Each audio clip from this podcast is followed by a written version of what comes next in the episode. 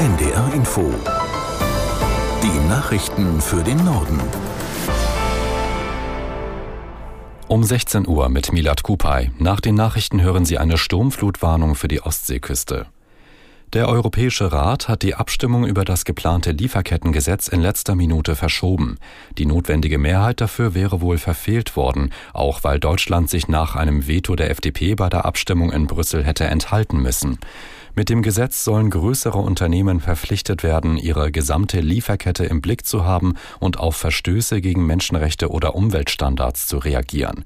Kai Klimet in Berlin hat Reaktionen aus der Bundespolitik zusammengefasst. Katharina Dröge von den Grünen spricht so wörtlich von der Blamage von Brüssel. Dröge schreibt, es sei nicht akzeptabel, dass eine seit Monaten verhandelte und auch mit Deutschland abgestimmte Einigung auf den letzten Metern torpediert werde. Arne Lietz, Mitglied der SPD-Grundwertekommission, zeigt sich erleichtert. So gebe es Raum für weitere Verhandlungen, um dem EU-Kompromiss doch noch zuzustimmen. Die FDP sieht das ganz anders. Mittelstandssprecher Karl Julius Kronenberg erklärt, breite Skepsis auch in Nachbarländern belegten den Verbesserungsbedarf. Die Richtlinie sei gut gemeint, aber schlecht gemacht, führe nur zu mehr Bürokratie ohne echten Fortschritt für die Menschenrechte.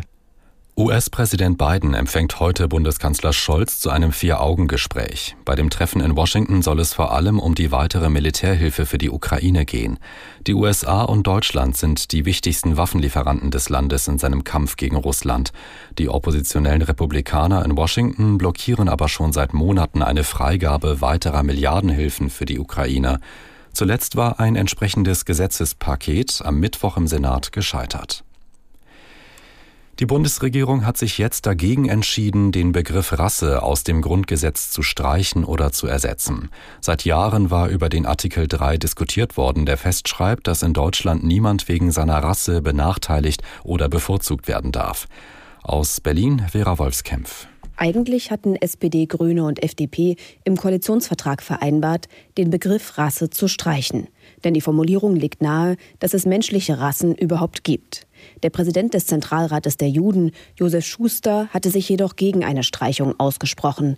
Der Begriff erinnere an die deutsche Geschichte und an die Verfolgung und Ermordung von Millionen Menschen, in erster Linie Jüdinnen und Juden.